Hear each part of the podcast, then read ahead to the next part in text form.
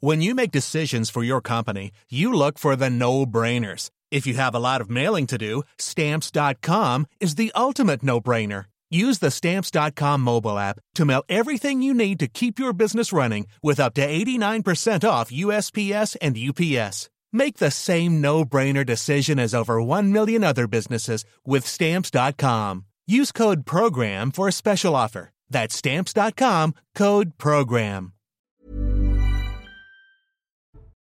Bonjour et bienvenue à vous qui nous rejoignez euh, sur CNews cet après-midi. Une nouvelle semaine de 90 minutes info à suivre. Juste après, un rappel des titres avec Somaya Labidi. Bonjour Somaya. Éric Zemmour va porter plainte contre l'État et la CGT après l'attaque d'une séance de dédicace à Brest. Une plainte sera déposée aujourd'hui contre la CGT et la vingtaine d'associations ayant appelé à manifester contre sa venue. Une autre sera déposée contre l'État au travers du préfet du Finistère. Euh, deux personnes ont été interpellées et placées en garde à vue samedi après-midi en marge de la manifestation.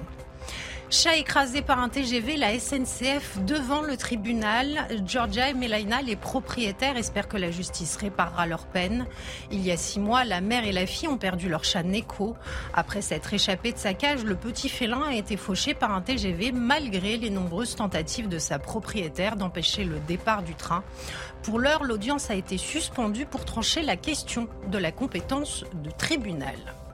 Et puis, violente bataille en Cisjordanie, quatre Palestiniens tués et une soixantaine de blessés lors d'un raid militaire israélien à Jenin. D'intenses affrontements ont eu lieu dans cette ville du nord de la Cisjordanie occupée où des missiles ont été tirés par un hélicoptère israélien. Sept membres des forces de sécurité israéliennes ont été blessés et hospitalisés dans cette opération selon l'armée. Et au sommaire aujourd'hui, il sera question du désarroi de plusieurs dizaines de familles en Charente-Maritime qui ne pourront plus rentrer euh, chez elles après le séisme de vendredi.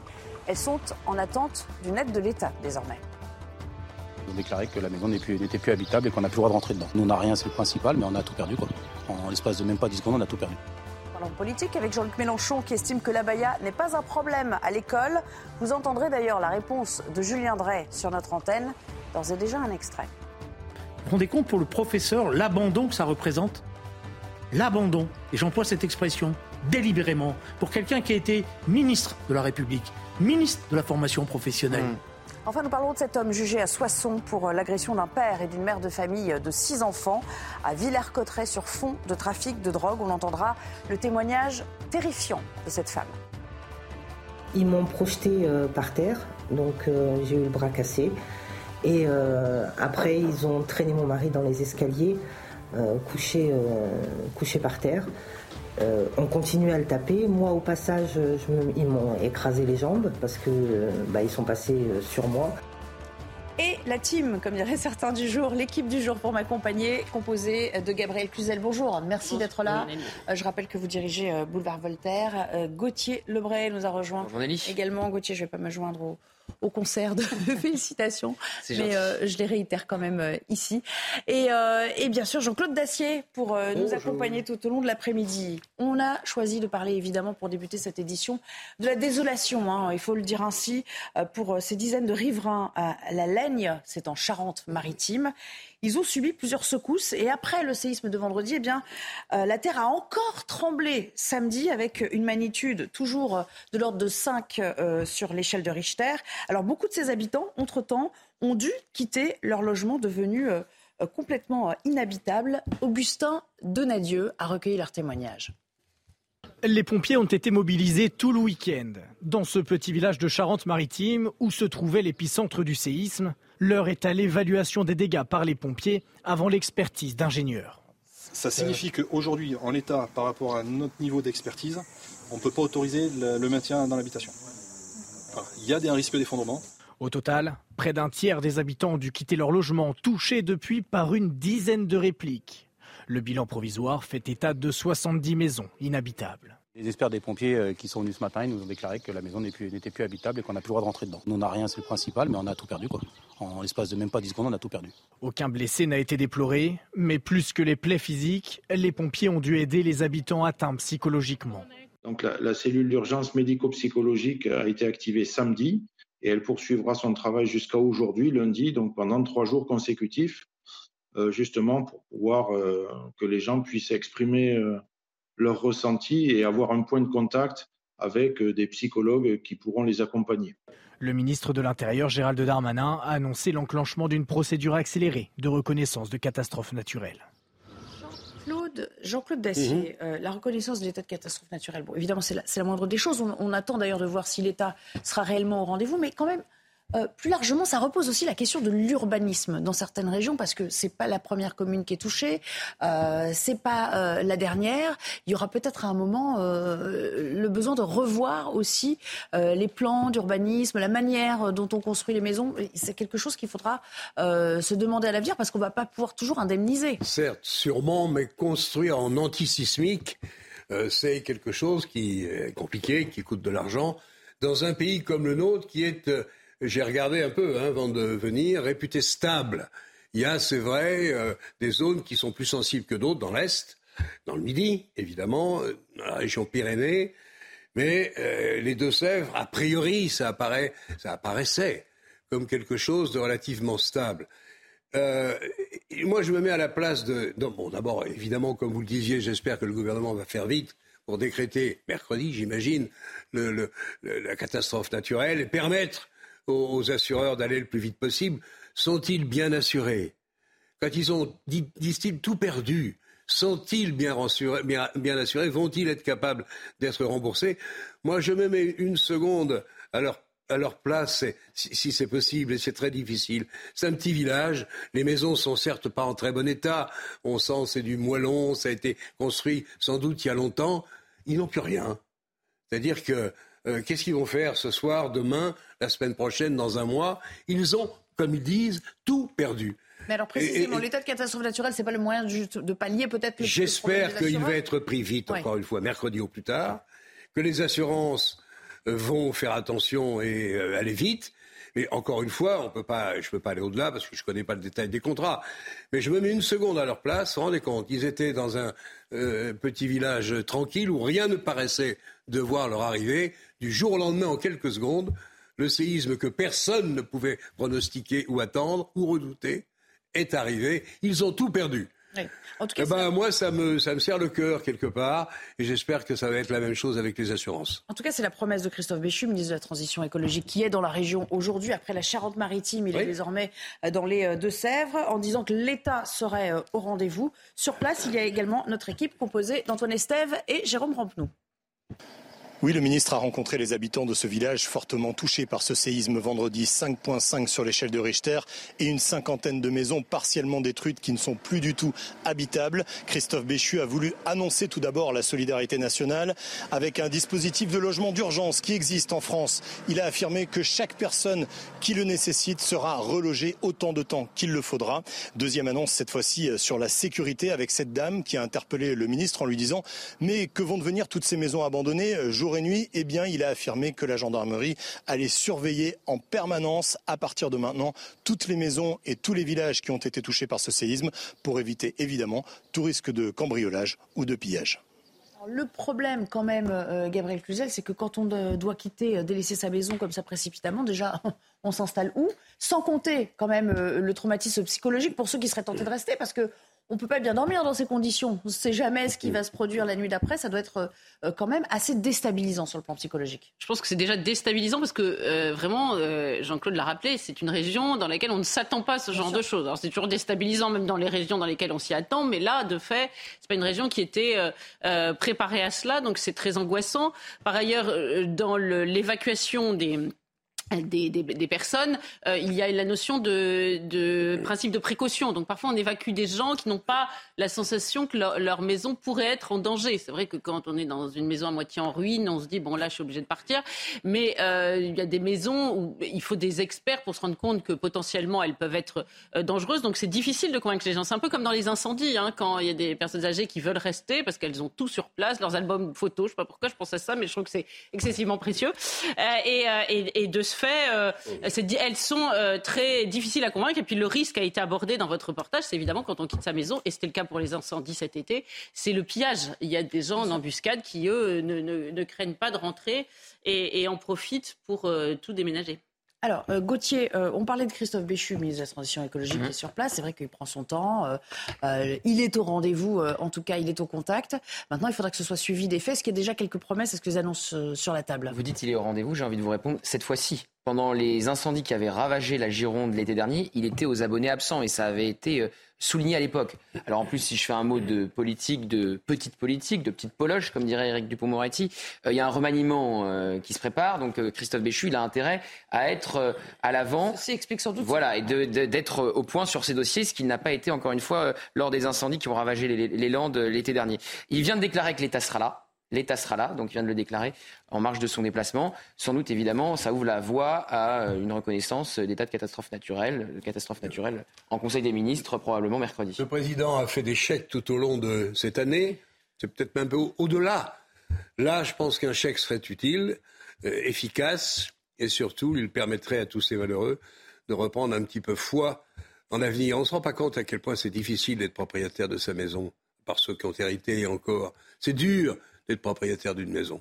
Et tout disparaît en 15 secondes. Encore une fois, mettons-nous à leur place. Alors, vous disiez, euh, c'est vrai, on n'est pas habitué en France, a priori, on n'est pas dans une zone réputée euh, particulièrement dangereuse sur le plan sismique. Mais quoique, c'est eh pas une première alerte quand même euh, à l'échelle de, de l'histoire même contemporaine.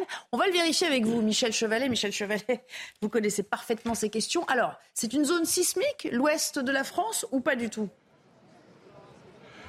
Ah ben ça, surprend. Hein. Quand on parle de zone sismique en France, on se dit ben là où c'est actif, ben, c'est d'abord les Pyrénées, évidemment, dû à la compression, à la remontée de la plaque africaine vers la plaque euh, européenne. Ensuite, il y a euh, une autre activité sismique eh ben, qui se trouve euh, plutôt dans le sud-est, et c'est là où à Lambesque, il y a eu un tremblement de terre euh, qui a été dévastateur. Et puis on pense aux Alpes où ça vibre, et puis on pense à la vallée du Rhin aussi, qui est une vallée d'effondrement.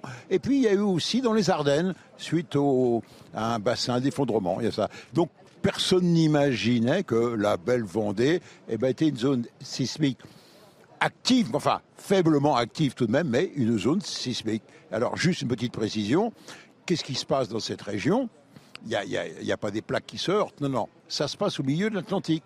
En fait, il y a ce qu'on appelle une, euh, une grande faille sud-armoricaine, enfin un réseau de failles incurvé qui part de l'Atlantique passe au large de Brest, s'incurve, passe au large de Nantes, eh oui, et puis arrive dans, dans, la Vendée, là où il s'est produit tremblement de terre. Et qu'est-ce qui se passe? Pourquoi? Eh bien, il se passe qu'en ce moment, et depuis 200 millions d'années, la France, enfin, l'Europe et les États-Unis, vous savez, s'écartent à raison de 2 à 3 cm par an. Donc ça a lieu tous les jours. Des tensions s'accumulent, s'accumulent, s'accumulent. Et à un moment, ces tensions sont libérées. Et elles se libèrent par des failles qu'on appelle des failles transformantes, un peu comme vous avez une arête principale de poisson, et puis vous avez des arêtes latérales. Et donc l'une de ces arêtes latérales, eh ben, c'est la faille sud armoricaine, et c'est, là où s'est produit le, tremblement de terre. Tremblement de terre, juste, je, termine, magnitude 5, bon, ça commence à être important, mais c'est pas du tout violent. Par contre, par contre, le problème, c'est que c'est il était en faible profondeur et surtout c'est sur les constructions. Et les constructions malheureusement ne sont pas du tout, c'est ce qui fait le charme de cette région, des constructions antisismiques. Pourquoi? Parce qu'il n'y a pas de, à l'époque il n'y avait pas de chaînage. Ce sont des moellons, vous avez vu des pierres qui sont euh, euh, avec du mortier. Et dès, qu'il y a une bonne secousse, eh tout ceci se disloque. Il y a des fissures et le problème c'est de savoir est-ce que ces fissures condamnent le, clocher, la maison, etc., et les rendra pas habitables, il faudra les évacuer définitivement, ou bien est-ce que ça soit réparable? Ça, je ne sais pas. Seuls les architectes sur place peuvent le dire. Merci beaucoup Michel d'avoir pris un peu de temps de, votre passage au, Salon du Bourget. On l'identifie bien avec euh, les avions euh, sur le tarmac euh, derrière vous. Merci beaucoup, je pense qu'on a tout compris. Je vous propose de passer d'une faille à un tunnel, avec ces militants anti-tunnel Lyon-Turin qui ont donc mis leur menace à exécution ce week-end, malgré, vous le savez, les interdictions prises. Les Black Blocs, eux aussi, sans grande surprise, étaient au rendez-vous pour s'en prendre aux policiers. Récit d'Augustin Donadieu avec Sarah Fenzari. Les autorités s'y étaient préparées. Mais les manifestants radicaux attendus par la préfecture se sont quand même rassemblés en tête de cortège. Vers 15 heures, un groupe de, radicaux s'est constitué en, Black Bloc, environ 300 personnes, et ils ont commencé à jeter des pierres euh, et d'autres projectiles sur les unités de force mobile qui étaient en barrage sur le pont. Des sommations euh, ont été réalisées et des, gaz lacrymogènes, excusez-moi, utilisés pour maintenir à distance les manifestants hostiles. Les forces de l'ordre étaient pourtant mobilisées en nombre 2000 policiers et gendarmes appuyés par des drones et deux hélicoptères pour survoler la zone. Rassemblés sur le pont de la rivière de l'Arc, les policiers ont été la cible de nombreux jets de projectiles en provenance des Black Blocs, comme en témoigne cette caméra embarquée côté gendarmerie. Des heurts que les gendarmes sont parvenus à contenir, notamment grâce au travail effectué par leurs collègues aux frontières, qui ont pu interdire l'entrée sur le territoire à de nombreux radicaux venus de l'étranger même un certain nombre de bus qui ont fait euh, marche arrière à la frontière italienne et qui sont repartis de l'autre côté euh, euh, des Alpes. Donc c'est sans doute des éléments radicaux grâce aux interdictions administratives du territoire qui ne sont pas venus manifester et surtout être violents dans le, dans le cortège. En marge des violences, une partie des quelques 3000 manifestants rassemblés ont traversé la rivière, tenté de bloquer l'autoroute et interrompu la circulation des trains. Le calme est revenu peu après 18h30. 12 gendarmes ont été blessés lors de ces affrontements.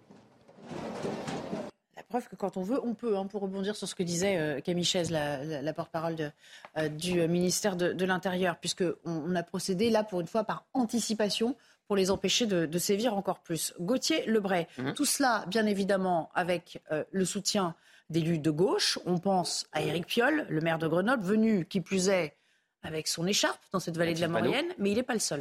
Mathilde Panot, euh, chef de file des députés insoumis euh, à l'Assemblée nationale. Et j'ai envie de vous dire, euh, quelle surprise, c'est pas la première fois. À Sainte-Soline, il s'est passé quoi exactement la même chose? À nouveau avec les soulèvements de la terre que Gérald Darmanin tente de dissoudre, il n'y arrive pas pour le moment. Il faut constituer un dossier solide. On dit que c'est entre les mains d'Elisabeth Borne aussi, mais ça serait entre les mains du Conseil d'État s'il y a un recours. Et imaginez deux secondes si le Conseil d'État casse la dissolution euh, des soulèvements de la terre, ça serait évidemment un nouveau revers pour Gérald Darmanin, un peu comme quand il tente d'interdire les manifestations de l'ultra-droite et, de l'action française. Donc c'est pas la première fois. Saint-Denis s'est passé exactement la même chose. Vous aviez euh, cette fois Marine Tondelier, la chef euh, des Verts. Vous aviez Clémence Guettet, pareil avec son écharpe qui est députée insoumise. Donc oui, à chaque fois qu'il y a comme ça un, événement interdit, des manifestations interdites avec les soulèvements de la Terre, les euh, députés, élus, écolos, insoumis sont aux côtés euh, de ceux qui finissent par s'en prendre aussi euh, aux policiers à travers eux. On verra d'ailleurs que ce n'est pas le seul exemple du week-end, on y reviendra tout à l'heure, mais quand même, Gabriel Cluzel, on a l'impression qu'effectivement, ils entretiennent ce climat insurrectionnel. En tout cas, ils y contribuent. Oui, c'est une insurrection, vous avez raison, et c'est une, une insurrection qui prend prétexte de tout. Parce que très honnêtement, ils sont écologistes, comme moi je suis bouddhiste. Parce que le train, euh, a priori, euh, on nous a appris que c'était quand même euh, le, moyen, l'alternative de l'avion. Alors on va faire quoi? On, va, on ira de Lyon à Turin en, vélo. Alors il développe tout un argumentaire, hein, il y a un autre tunnel, etc.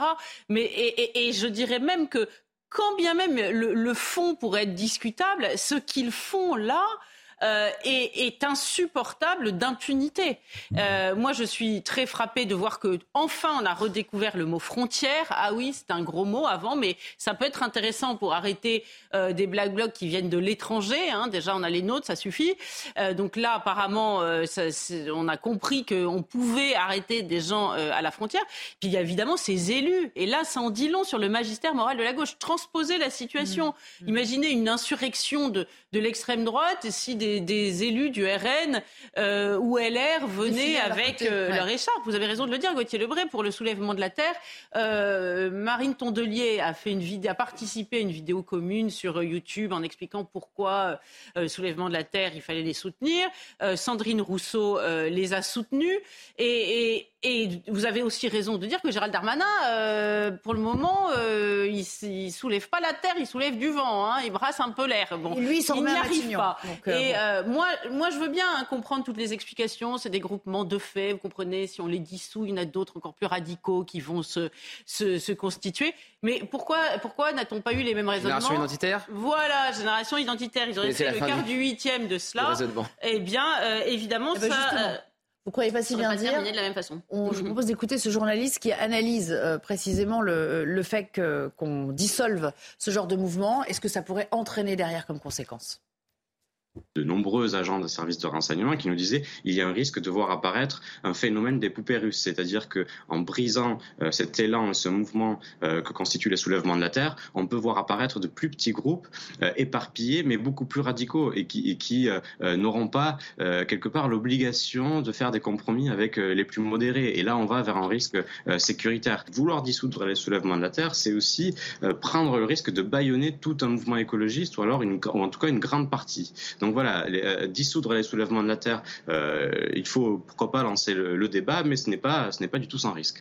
Courons-nous un risque plus grand encore, Jean-Claude Dacier, à dissoudre ce mouvement? On vient d'évoquer le, cas de génération identitaire. Bon, visiblement, ça n'a pas fait des copycats, comme on dit derrière. Ce que je pense, c'est que ça ne servira pas à grand-chose.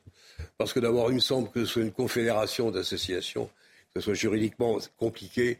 Et en plus, franchement, ça ne les empêchera pas de manifester dans huit jours ou dans quinze jours ou dans trois semaines à la prochaine occasion qu'ils estimeront mériter la mobilisation.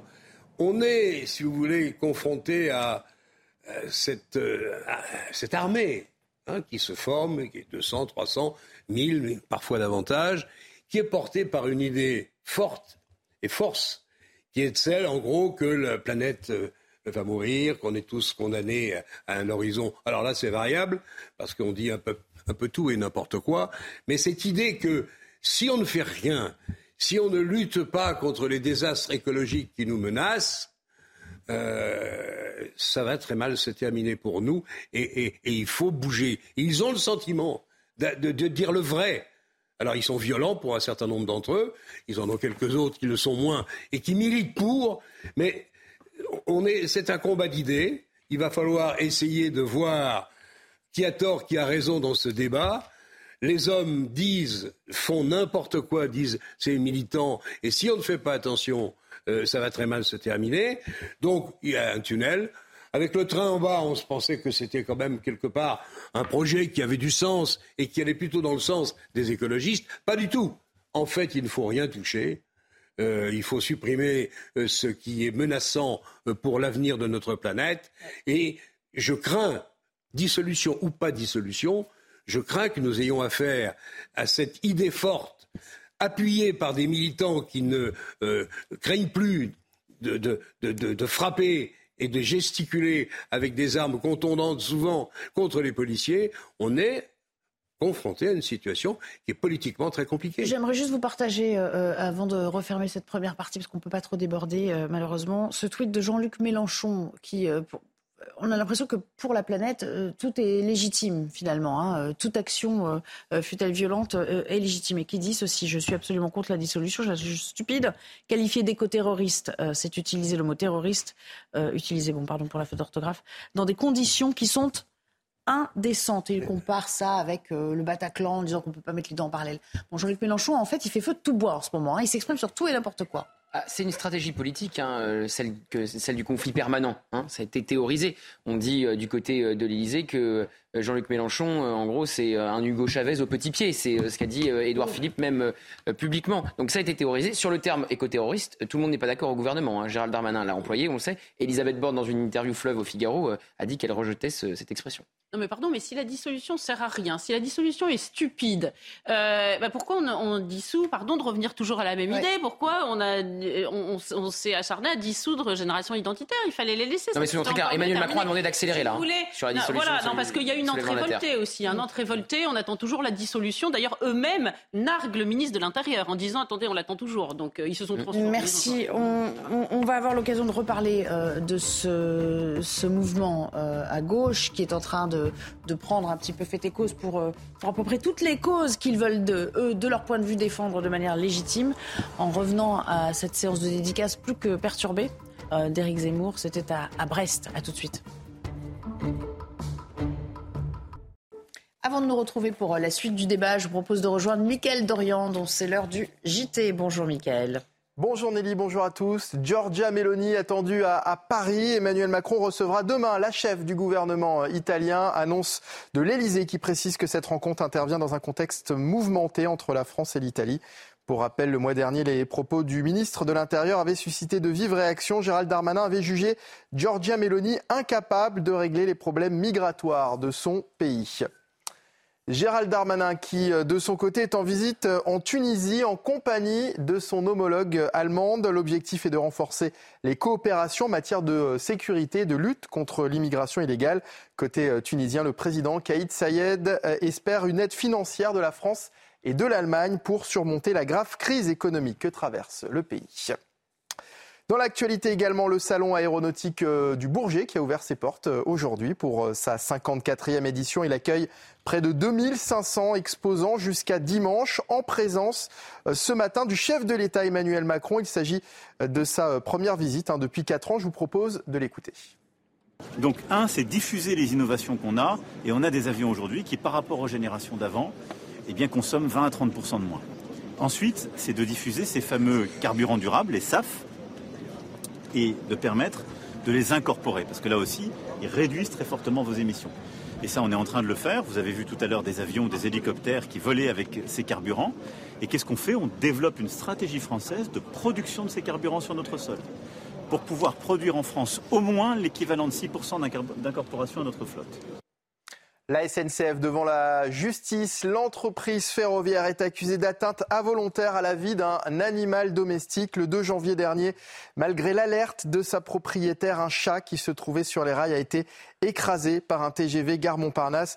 Bonjour Amaury Bucco, vous êtes en direct du euh, tribunal judiciaire de Paris et on vient de l'apprendre, il n'y aura pas de procès en correctionnel dans cette affaire.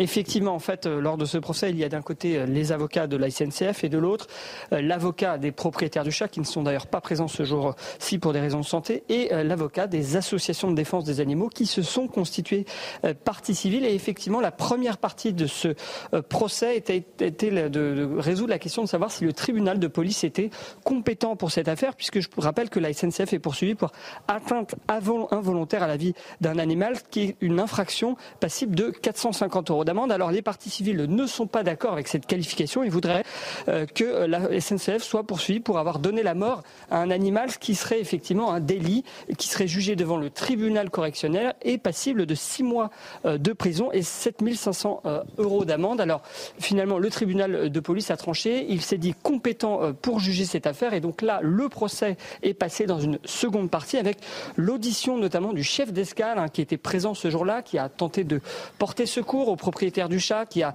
qui dit qu'il n'a finalement le chat qu'au départ du train que c'était malheureusement trop tard. Et maintenant, là, eh bien, c'est l'audition actuellement hein, du contrôleur du train qui, est, qui a débuté maintenant il y a quelques instants. Merci beaucoup à Bucco. Les orages ont fait d'importants euh, dégâts ce dimanche sur une grande partie du nord et du sud-ouest hein, de la France. Une tornade a même été euh, observée, vous le voyez sur ces images en Seine-Maritime, dans la commune de Motteville notamment, où s'est rendue Mathilde Ibanez. Eh bien, écoutez, pas mal de dégâts ici, comme par exemple cette toiture. Eh bien, plusieurs toitures comme celle-ci ont été soufflées par la tornade qui a touché Maudeville hier. Beaucoup d'arbres également ont été arrachés dans les jardins. Les tables et les chaises ont été balayées, renversées. En tout, c'est près d'une trentaine de maisons qui ont été touchées légèrement pour la grande majorité.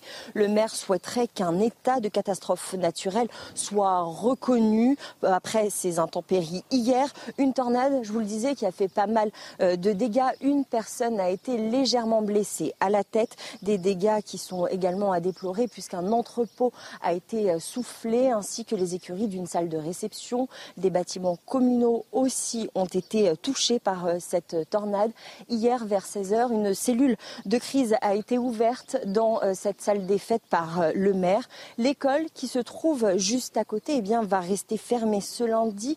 Aucun dégât n'est à déplorer à l'intérieur, mais par mesure de sécurité, les enfants seront accueillis dans cette salle des fêtes pour les parents qui ne peuvent pas les garder aujourd'hui. Et à noter que selon Météo France, plusieurs épisodes orageux sont prévus jusqu'à jeudi. 15 départements du sud-ouest euh, au nord-est de la France sont d'ailleurs classés aujourd'hui en vigilance orange. De violents orages et des rafales de vent de plus de 100 km/h sont attendus localement. Allez, l'actualité continue à présent sur CNews. Bon après-midi. Vous retrouvez tout de suite Nelly Denac et la suite de 90 minutes info. Merci beaucoup, Michael. On vous retrouve euh, pour votre part demain avec grand plaisir. Euh, retour à, Brest, en Bretagne, où des euh, dizaines d'antifa et adhérents de la CGT, on en a vu, ont tenté de faire intrusion dans cet hôtel donc, où avait lieu la, la séance de dédicace du livre d'Éric Zemmour. Plusieurs personnes blessées ou, choquées. Je vous propose de regarder les, images les plus fortes de cette tentative d'intrusion.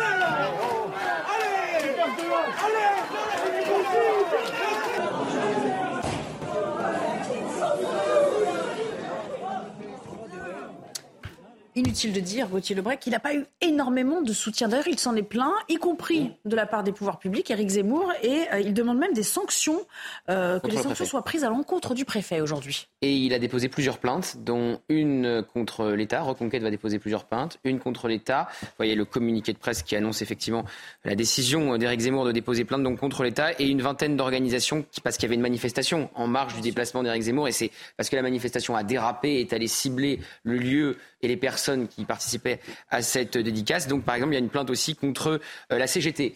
Alors, effectivement, oui, dans la classe politique, euh, pas grand monde, pour ne pas dire euh, personne, n'a réagi.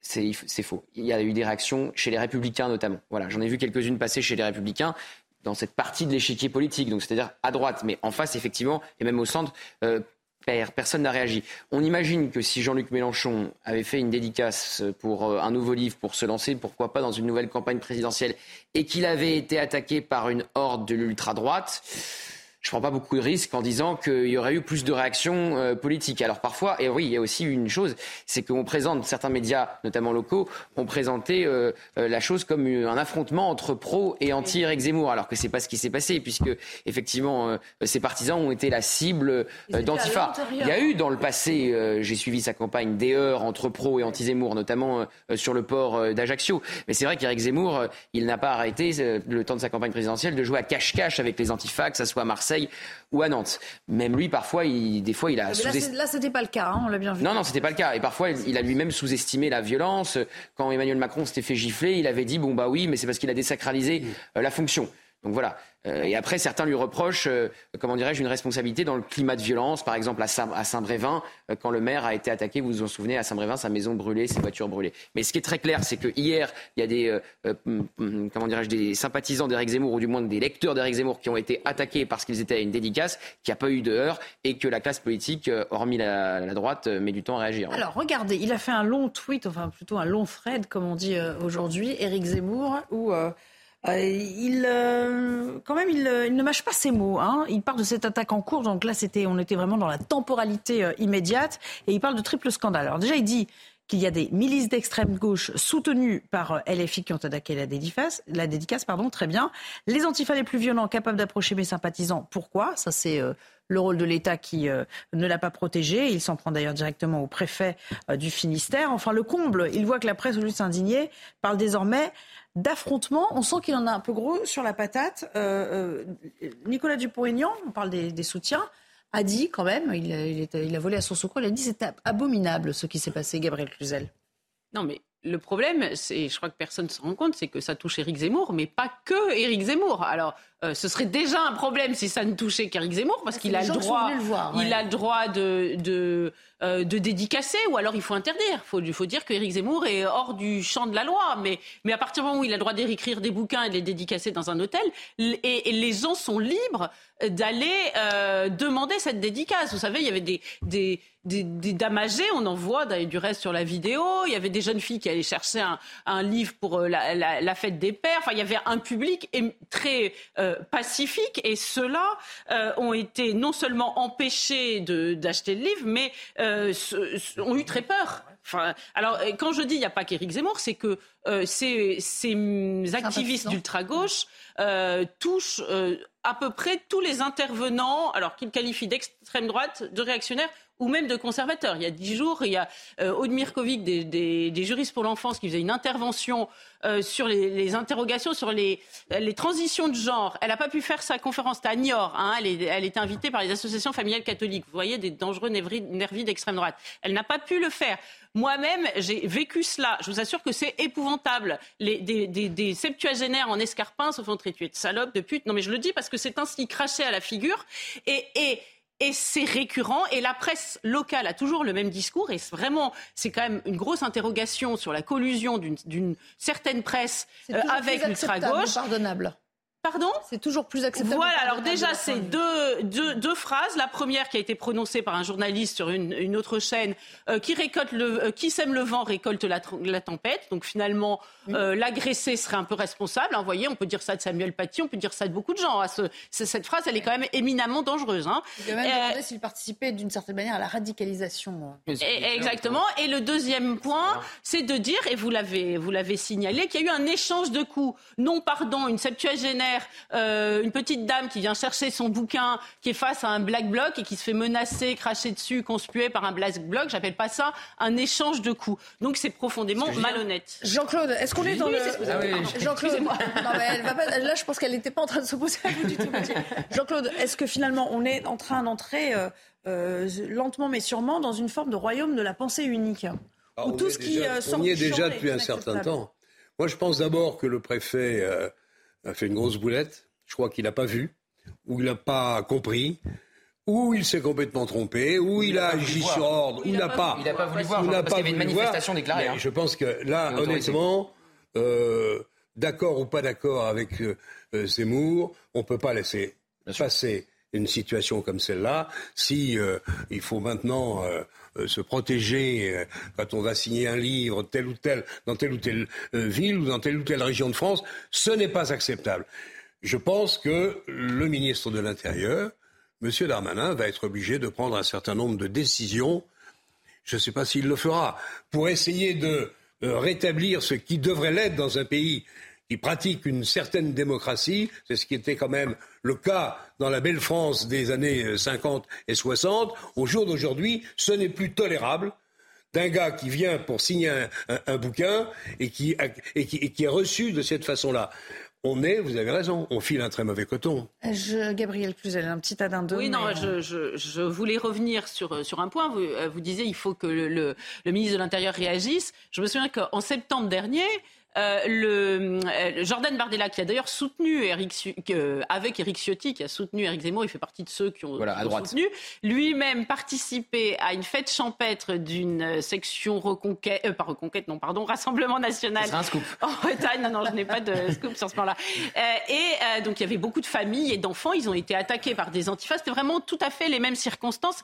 Et, vous, et là, ça devait être plutôt du côté de Rennes, je crois, à Bruges. Et, ils ont été obligés de de partir sur un lieu privé, hein, de s'enfermer. Les enfants ont eu excessivement peur. Euh, donc, si vous voulez, le ministre de l'Intérieur, il est au courant. Je me souviens, j'avais été en contact avec un militant qui, qui racontait son histoire, donc pour que je puisse faire mon article. Et il m'avait dit, c'est pas Gérald Darmanin, c'est Gérald Darmarien. Il fait rien. Voilà. Bon, bah, bravo pour la punchline, on dirait du, du Jean euh, pardon, non, la comparaison euh, s'arrête à la punchline. Euh, je voulais vous parler de, vous parliez de la droite. Bruno Retailleau, lui, s'attaque au syndicat des magistrats. Vous allez voir, il y a quand même un fil conducteur dans tout ça. il reproche aux juges la contre-circulaire qu'ils ont rédigée il y a quelque temps en réponse au garde des Sceaux. Vous savez, il avait donné des, des instructions dans toutes les affaires d'infractions commises pendant les manifestations et l'élu de Vendée dénonce les méthodes employées par ce syndicat. Regardez ce qui est en jeu avec Augustin Donadieu. Ce sont 14 pages qui n'épargnent pas l'exécutif. Le syndicat de la magistrature a publié une contre-circulaire relative au traitement judiciaire des infractions commises par des manifestants. Les syndicats dénoncent entre autres un maintien de l'ordre intrinsèquement violent.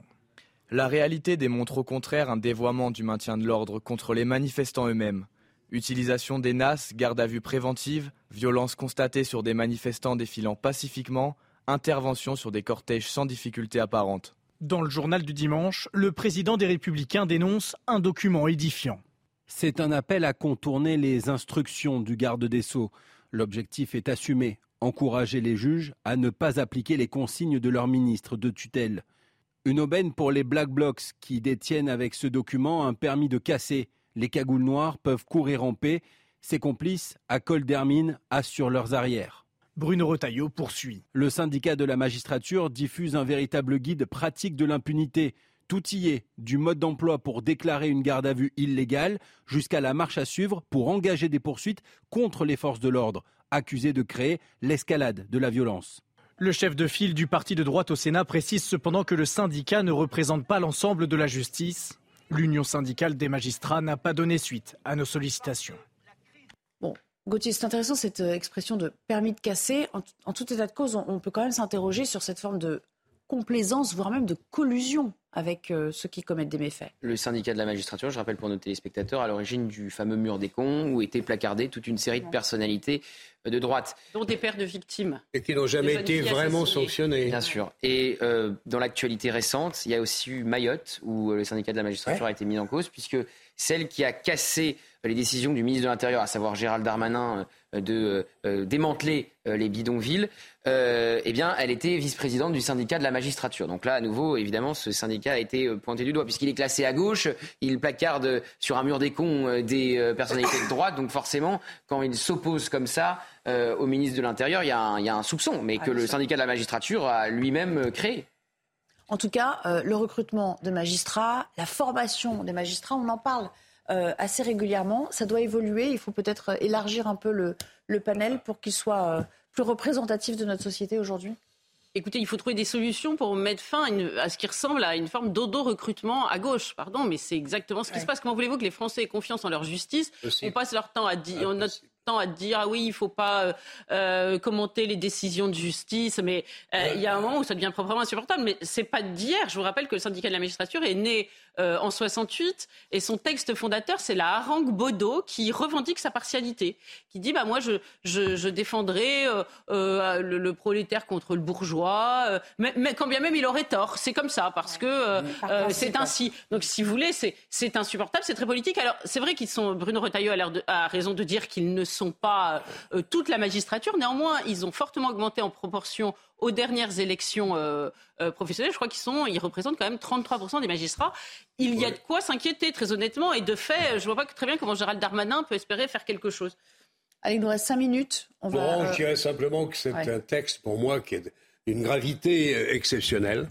Et qui ça vous a surpris ou c'est quelque chose que vous... Moi, si j'ai à ce point, affiché à ce point oui, là, il y a, faire non masquées, la justice soi-même, celle qui vous convient, parce que vous êtes un militant, parce que vous avez fait des choix politiques, des choix sociétaux que vous voulez faire passer dans les affaires judiciaires, c'est à mes yeux d'une gravité euh, exceptionnelle. Ça montre à quel point la, la, situation de la démocratie en France est gravement atteinte et gravement malade. Quand euh, M. Macron a nommé M. Dupont-Moretti, je crois que c'est le syndicat sous ton contrôle de la, de, la, des magistrats, enfin le, SM, qui avait déjà dit c'est une déclaration de guerre. Ça, c'est la réponse très claire. Nous allons faire la justice que nous estimons juste. On n'a rien à voir avec la politique judiciaire que M. Dupont-Moretti, voire au-dessus, veut mettre en œuvre. Donc, c'est la justice, comment dire, à la tête du client. Vous tombez bien, ça peut passer, vous tombez mal, ça passe mal. Ne vous étonnez pas, ne nous étonnons plus que des dizaines et des dizaines de manifestants, ils ont le droit de manifester, le problème n'est pas là, mais qui ont commis parfois des actes comme à Sainte-Soline ou ailleurs d'une certaine gravité. Une sorte de, et la carte détestation entre les, magistrats et Éric Dupond-Moretti est tellement profonde que ça lui vaut une mise en examen aujourd'hui. Donc, euh, on, est dans une confusion judiciaire qui est d'une extrême gravité pour le fonctionnement de la démocratie dans ce pays. Il faudrait que M. Macron s'en soucie. Alors, qui a dit la baya n'est pas un problème à l'école Bravo, trois points. Le problème est ailleurs. Évidemment, c'est Jean-Luc Mélenchon. C'était ce week-end sur une chaîne info. Euh, la réponse, alors c'est pour ça qu'on a décidé de vous en parler encore et encore, parce que la réponse de Julien Drey, euh, qui est chroniqueur euh, sur notre antenne hein, tous les, euh, tous les week-ends, vaut quand même son pesant d'or. On a choisi un extrait un peu inextenso. C'est surtout, voilà, venant de Julien Drey, c'est quand même très intéressant de voir le recul qu'il a sur le personnage. Écoutant cette déclaration, j'ai pensé au professeur qui demain matin va être devant sa classe et qui depuis des semaines et des semaines se bat courageusement, souvent pas totalement soutenu par son administration, contre le port de signes religieux à l'école. Et je me dis euh, que dans sa classe, demain matin, eh ben, il risque d'y avoir des élèves qui vont dire Mais monsieur Mélenchon, c'est pas n'importe qui. Il a failli être président de la République et Premier ministre. Il a dit que notre vêtement n'était pas religieux et qu'il fallait nous laisser tranquilles. Quelle est la. Vous vous rendez compte pour le professeur l'abandon que ça représente L'abandon, et j'emploie cette expression délibérément, pour quelqu'un qui a été ministre de la République, ministre de la formation professionnelle. Mmh. Je pense à tous ces professeurs qui, demain matin, vont se retrouver dans une situation où, finalement, puisque ce n'est pas un vêtement religieux, puisque c'est simplement un vêtement comme ci, comme ça, voilà, alors ça sert plus à rien. Et ce personnage-là, et vous voyez, je suis très dur ce soir avec lui, se prétend avoir été un grand républicain, un grand républicain, de dire cela, qui est un mensonge. C'est un mensonge. Effectivement, ils ont milité longtemps ensemble avant que Jean-Luc Mélenchon ne, claque la porte pour fonder le, parti de gauche. il, a raison, euh, ça va, euh, euh, comment dire, encourager une forme de renoncement de la part du corps enseignant Alors oui, déjà, il y a le pas de vague, effectivement, qui pourrit l'éducation nationale. On sait que les atteintes à la laïcité sont complètement sous-évaluées à cause de ce pas de vague. Mais sur Jean-Luc Mélenchon, quand vous changez aussi radicalement d'avis, parce que je veux dire, le placard à archives où Jean-Luc Mélenchon s'oppose au voile, il est rempli. Pourquoi il change radicalement d'avis? Il a perdu le vote ouvrier au profit de Marine Le Pen. et, et ça va être la fin de mon, de mon développement. Et euh, ce week-end, dans le JDD hier, il y avait euh, une enquête très intéressante sur euh, le RN et la France insoumise. 27% des électeurs de Jean-Luc Mélenchon ont déjà voté pour Marine Le Pen ou pour l'un de ses candidats. 27%. Autre chiffre, 69%. 69% des électeurs musulmans ont voté Jean-Luc Mélenchon au premier tour de l'élection présidentielle. Ça avait même inquiété, c'est une révélation d'Europe 1, les renseignements intérieurs. Ça ne veut pas dire en plus que les 69% euh, qui ont voté pour euh, Jean-Luc Mélenchon d'électeurs musulmans sont d'accord avec ce qu'il dit sur euh, la baya. Je suis absolument certain qu'il y a des nombreux, il y a nombreux musulmans qui regrettent ces polémiques autour de la baya à l'école clientéliste. Ah, mais c'est purement électoraliste, ça a été théorisé, tout le monde le sait, il suffit d'échanger avec les, euh, les entourages de la France insoumise pour le comprendre. Hein. Alors ça, va trop loin, on ne peut pas à ce point, par euh, pure ambition euh, électorale, dire tout et, n'importe quoi y compris au mépris des profs, parce que c'est eux que ça met dans l'embarras aussi. Non, on atteint des abîmes de mauvaise foi, sauf qu'il il, y a une phrase, un bout de phrase dans la, la citation que vous donnez qui est intéressante, c'est qu'il dit à la fin les mœurs se changent. Donc finalement, par là, il dit le contraire de ce qu'il dit au début. Au début, il dit bon, la baya, non, c'est pour les jeunes filles adolescentes, mal de leur peau. Enfin, j'ai compris ça. Hein. Euh, reconnaît qu'il y a quelque chose. Bah, voilà, donc c'est quoi les mœurs Les mœurs, c'est l'expression d'une civilisation, et une civilisation, disait Malraux, c'est ce qui s'agrège autour d'une religion. Donc c'est une offensive euh, culturelle, euh, en, plus large que culturelle, parce que euh, c'est une façon de contourner tous ceux, ceux, qui ont pu s'opposer au voile islamique en, en, essayant de faire toucher les fils, en disant mais attendez, c'est pas musulman, c'est juste une robe. Alors évidemment, pourtant, je, je, je, je vois pas beaucoup beaucoup euh, euh, d'autres personnes porter euh, ces vêtements-là. Jean-Claude, est-ce que vous iriez jusqu'à dire aujourd'hui, et si vous pouvez en, moins de deux minutes, ce serait super, que LFI se bat d'une certaine manière contre la laïcité et ouvertement? J'hésiterais à aller jusque-là, mais quand on écoute en effet M. Mélenchon, on doit bien reconnaître que, au nom d'une certaine vision de la laïcité, qui est au fond très tolérante, très ouverte, il justifie le port de la baïa je pense qu'il ne se rend pas compte des conséquences à moyen et long terme et place en outre ce n'est pas peut-être le plus grave, mais néanmoins toute l'institution de l'éducation nationale, et notamment M. Ndiaye, euh, à côté. Il les gêne. Pourquoi? Parce que M. Ndiaye, une fois, une fois encore, a dit euh, ce sont aux directeurs d'établissement, aux, proviseurs, aux responsables d'apprécier, de discuter avec les filles qui portent une abaya et de voir si c'est de la politique ou si c'est au fond un, vêtement comme les autres. Donc nous avons face à M. Mélenchon qui dit euh, euh, la laïcité peut parfaitement tolérer le, pas, le port, même s'il ne l'a pas dit comme ça. Hein, le port de la dans les écoles ne remet pas en cause son choix de laïcité. En revanche, euh, il ajoute à une confusion qui, dans les écoles, comme l'a dit très justement Julien Drey, ne va pas aider les enseignants. Euh, puisqu'on parle de Papendiaï, juste un mot avant de vous laisser partir, Gauthier, et merci d'être resté une heure en notre compagnie. On en est où du remaniement? Euh, ça tâtonne. Ça tâtonne. Il y a des, vous savez qu'il y a des candidats qui se montrent tellement pour Matignon que parfois ils font des gaffes. Richard Ferrand a voulu bien faire en, donnant un signe à Emmanuel Macron en disant je suis pour que le président fasse trois mandats et qu'on change la constitution qui limite à deux mandats euh, successifs. Il a fait un tweet ensuite pour dire que les journalistes étaient consternants et avaient mal compris. Il suffisait de lire l'interview parce qu'il s'est pris à mon avis un petit coup de fil d'Emmanuel Macron au passage. Donc en tout cas, je ne sais pas s'il y aura un remaniement in fine. Il y a de nombreux candidats et évidemment Papendia est sur la sellette, mais bon, vu ce qu'il a fait sur le dossier du harcèlement, les atteintes à la laïcité, qu'il arrive à comptabiliser tant bien de mal, euh, même si elles sont sous-évaluées. Il n'arrive pas à qu'on parlait du zèle. Vous vous rendez compte qu'il est nommé depuis un an à peine on parlait, on parlait du zèle à ce point-là. de certains ministres. Euh, Franchement. C'était Christophe Béchu à se montrer absolument euh, resté au. Ah, mieux vaut être aux côtés euh, des populations victimes, décréter la catastrophe naturelle plutôt que quand il y a des incendies en Gironde, se planquer ou être en vacances. Merci beaucoup, Gauthier, d'être passé parmi nous. Dans un instant, petite pause et puis on reviendra à ce qui s'est passé euh, du côté de Villers-Cotterêts où euh, euh, certains jeunes font régner la terreur sur fond de trafic de drogue dans, dans des quartiers où vivent des familles durablement d'ailleurs installées avec de nombreux enfants. Certains ont voulu leur faire entendre raison et ils l'ont amèrement regretté. À tout de suite. La dernière partie de notre émission débute juste après un rappel des titres avec Somaya Labidi à nouveau. Rebonjour Somaya. 19 départements du sud-ouest au nord-est classés en vigilance orange pour orage.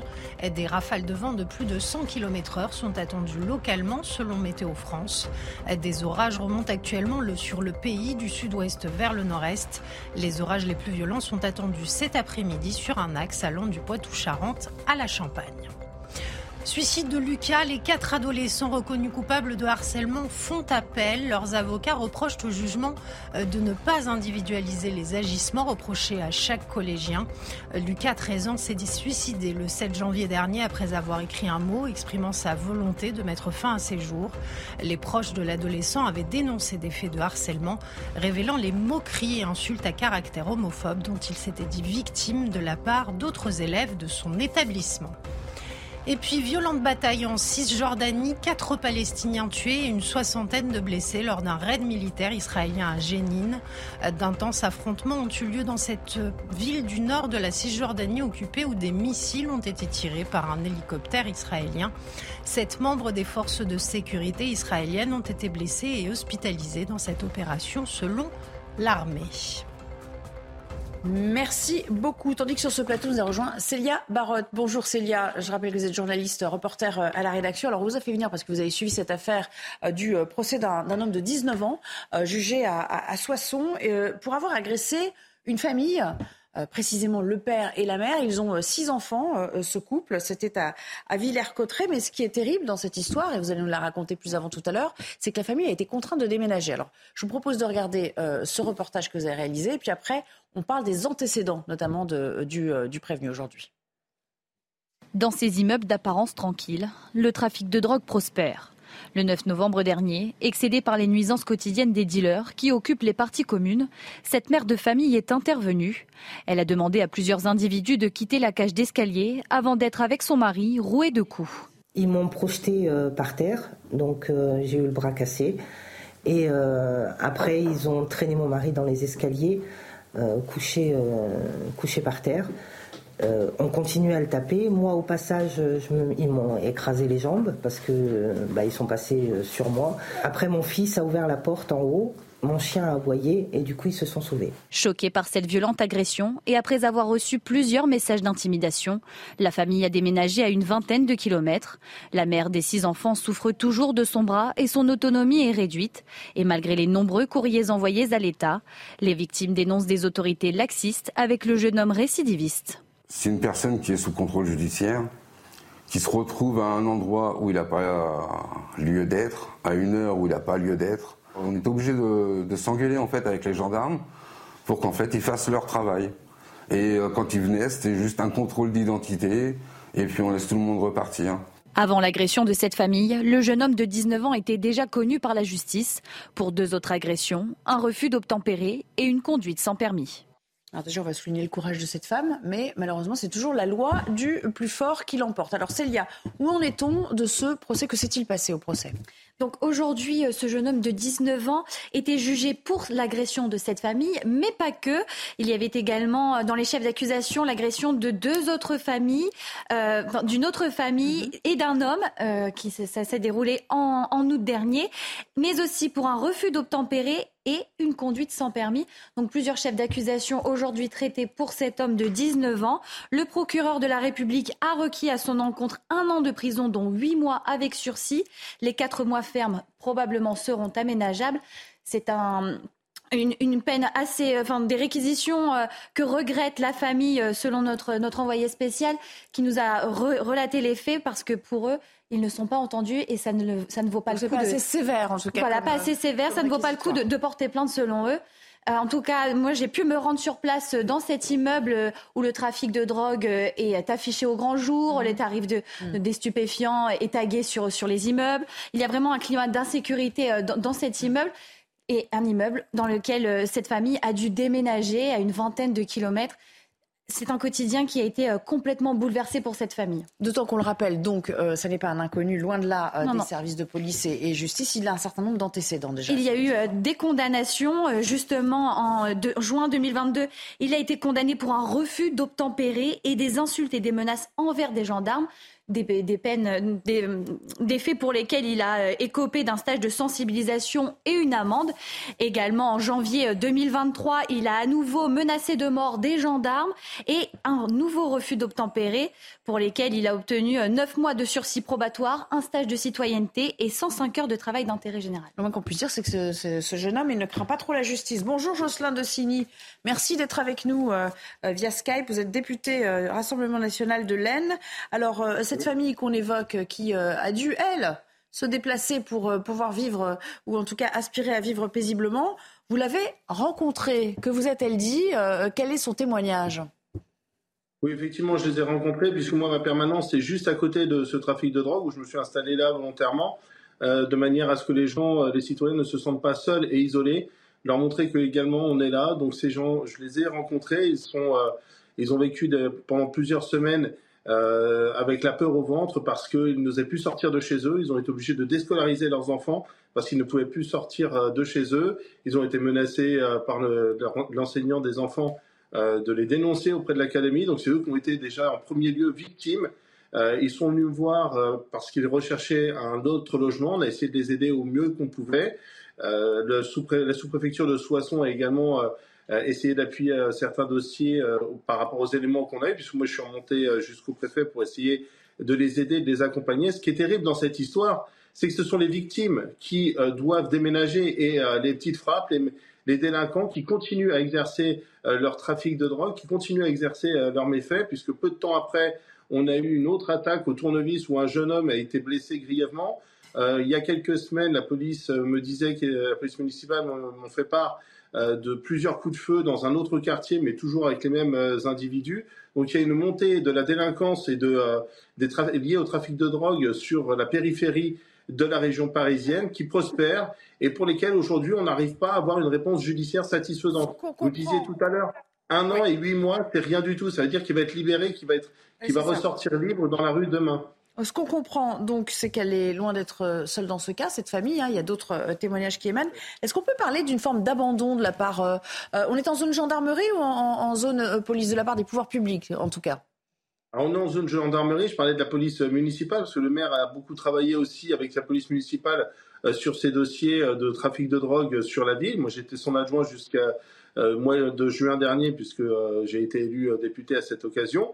Et on a toujours essayé, et moi depuis un an, j'essaie de mettre les pressions auprès d'alerter le préfet, d'alerter les ministres. J'ai écrit au ministre de l'Intérieur en question écrite au gouvernement euh, au mois de décembre pour l'alerter sur cette situation-là. J'ai toujours pas de réponse. Vous voyez, même un simple courrier euh, du ministère depuis euh, le mois de décembre, on n'a pas de retour. Le préfet, à chaque fois que je le rencontre, à chaque fois qu'on échange ensemble, je l'alerte sur ce trafic. Alors je salue aujourd'hui le travail de la gendarmerie de Villers-Cotterêts et de Soissons euh, qui œuvrent au maximum de leurs moyens, mais simplement s'ils n'ont pas les ordres suffisant et s'ils n'ont pas, de la part du procureur de, la République et du préfet, il n'y a pas une intention de mettre à mal ce, trafic, il continue à prospérer. Il y a une très belle opération qui a été menée il y a moins de dix jours, et pour autant, aujourd'hui, on est toujours au même point, et les réponses judiciaires sont insuffisantes. Donc oui, il y a un abandon, et il y a une impunité, qui, euh, une abandon de l'État et une impunité pour ces euh, trafiquants qui aujourd'hui prospèrent librement.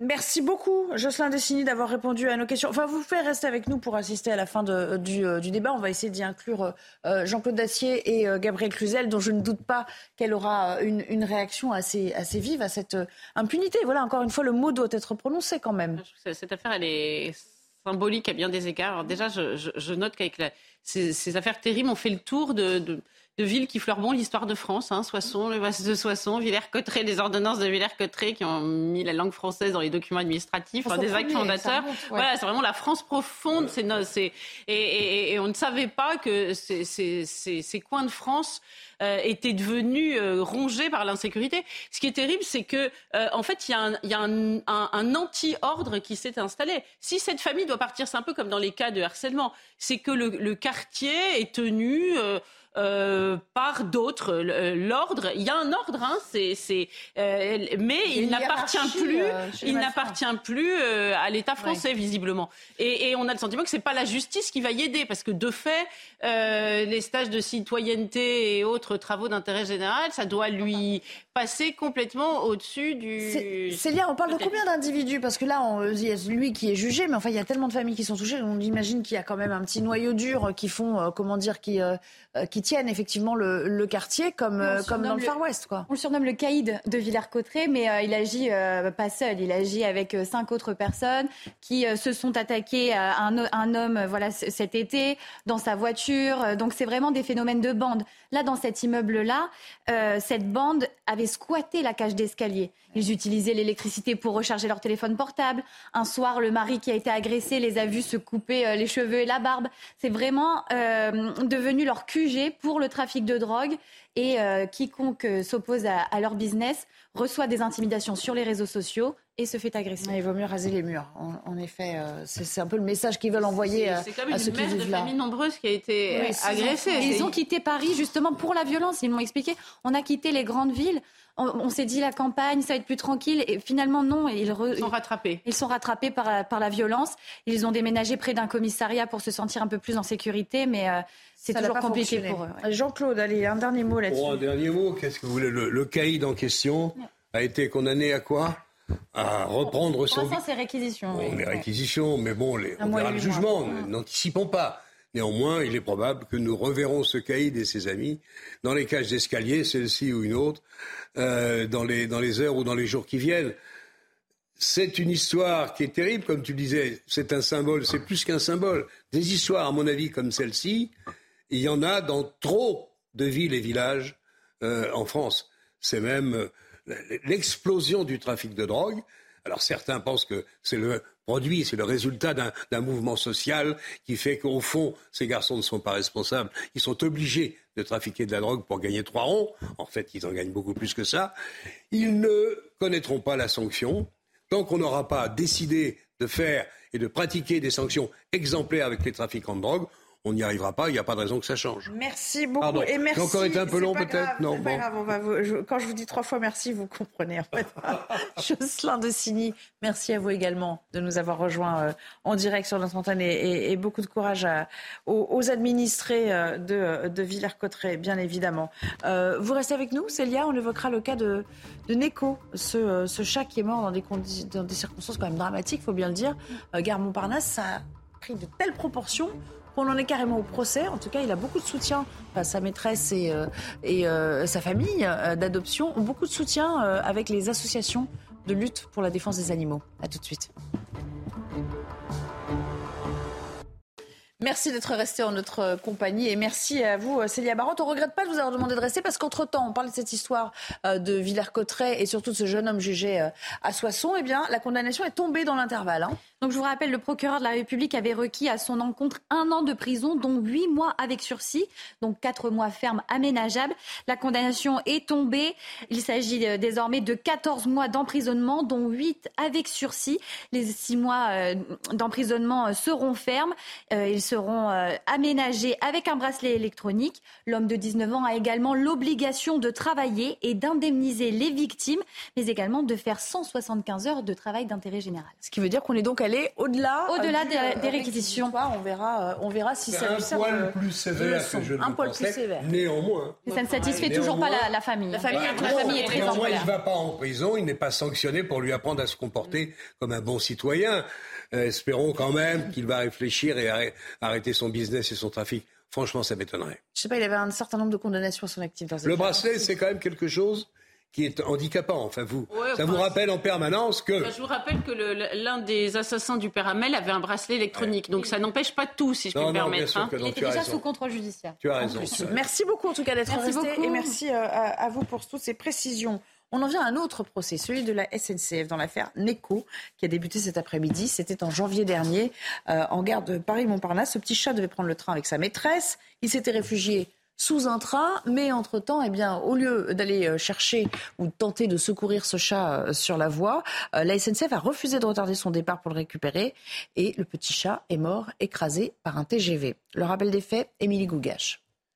Après avoir échappé à ses maîtresses, Neko est mort en gare Montparnasse. Ce 2 janvier 2023, alors que le chat se trouvait sur les rails, les agents de la SNCF ont autorisé le train à quitter le quai. L'alerte avait pourtant été lancée par ses propriétaires. La SNCF a des process euh, qui leur permet de faire, de faire venir des équipes spécialisées pour dégager les voies. Et quand bien même ces équipes ne seraient pas disponibles, ils appellent les pompiers qui sont tout à fait habilités à le faire. Pour la SNCF, malgré les recherches menées par ses équipes, le chat n'était plus visible sur les rails lors du démarrage du train, un avis contesté par les parties civiles. L'infraction retenue par le ministère public, c'est le fait involontairement d'avoir causé la mort. Et c'est ce que nous contestons, puisque pour nous, euh, c'est-à-dire pour la Fondation Champion d'Amis et la propriétaire du chat de, de Neko, c'est euh, un acte volontaire. La propriétaire du chat a fait savoir qu'elle ne souhaitait pas d'indemnisation, mais plus de reconnaissance et des excuses publiques de la part de la société ferroviaire. Bonjour Amaury Bucco, vous êtes précisément au tribunal judiciaire cet après-midi. Où en est-on de cette affaire? Dans quel sens cela va-t-il évoluer?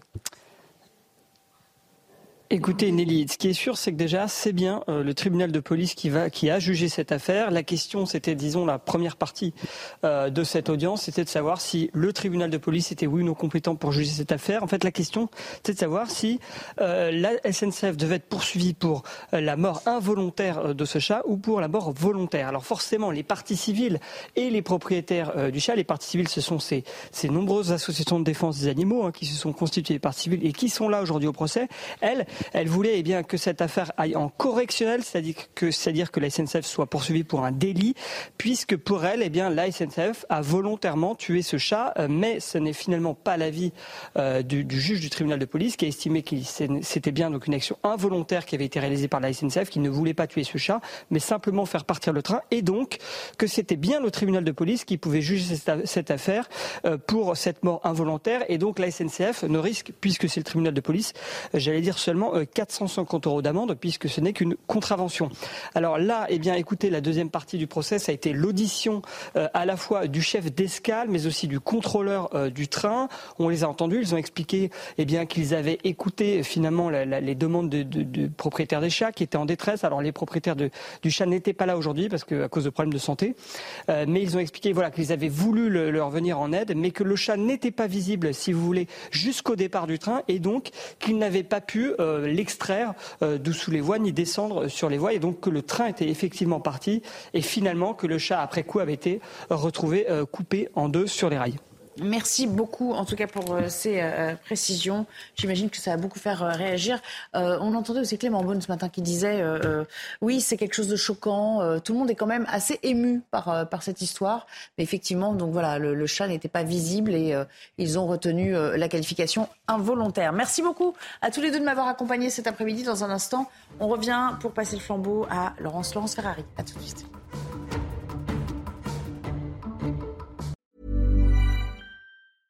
This Mother's Day, treat mom to healthy, glowing skin with Osea's limited edition skincare sets. Osea has been making clean, seaweed infused products for nearly 30 years. Their advanced eye care duo brightens and firms skin around your eyes, while the Golden Glow Body Trio nourishes and smooths skin all over. Go to OSEAMalibu.com and use code MOM for 10% off your first order site wide.